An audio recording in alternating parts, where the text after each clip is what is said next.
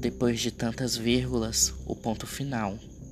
Até pensei que ele formaria reticências. Eu dei o primeiro passo quando tudo ia mal, pediu chance, mas acentuou as consequências. O silêncio exclama que não irá voltar.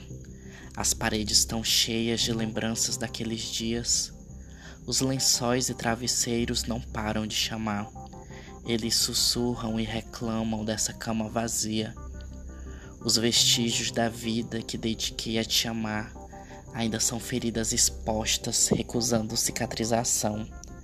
Maquiagem borrada, uma cadeira vazia no jantar. Dentre as roupas recém-lavadas, o seu calção. Visito os velhos lugares, me visto com preto. Faço o caminho de volta quando não te conhecia. Maquiagem retocada, uso meu batom mais vermelho, vestindo aquele meu vestido que já não me cabia. Como um felino a atravessar as ruas noturnas, ando pelo lado mais escuro sob a lua sombria. Sorriso não mais tão inocente, recém-gatuna. Parece que ainda me restam algumas vidas. Quando o relógio ditar que este dia acabou, não quero lembrar mais seu nome ou seu cheiro. Serão apenas cicatrizes de uma vida que passou. Renascerei esta noite, sem nenhum receio.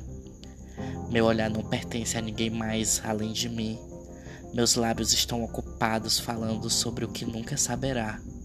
O meu sorriso retomou ao seu brilho natural, enfim, e meu coração já achou um novo motivo para acelerar.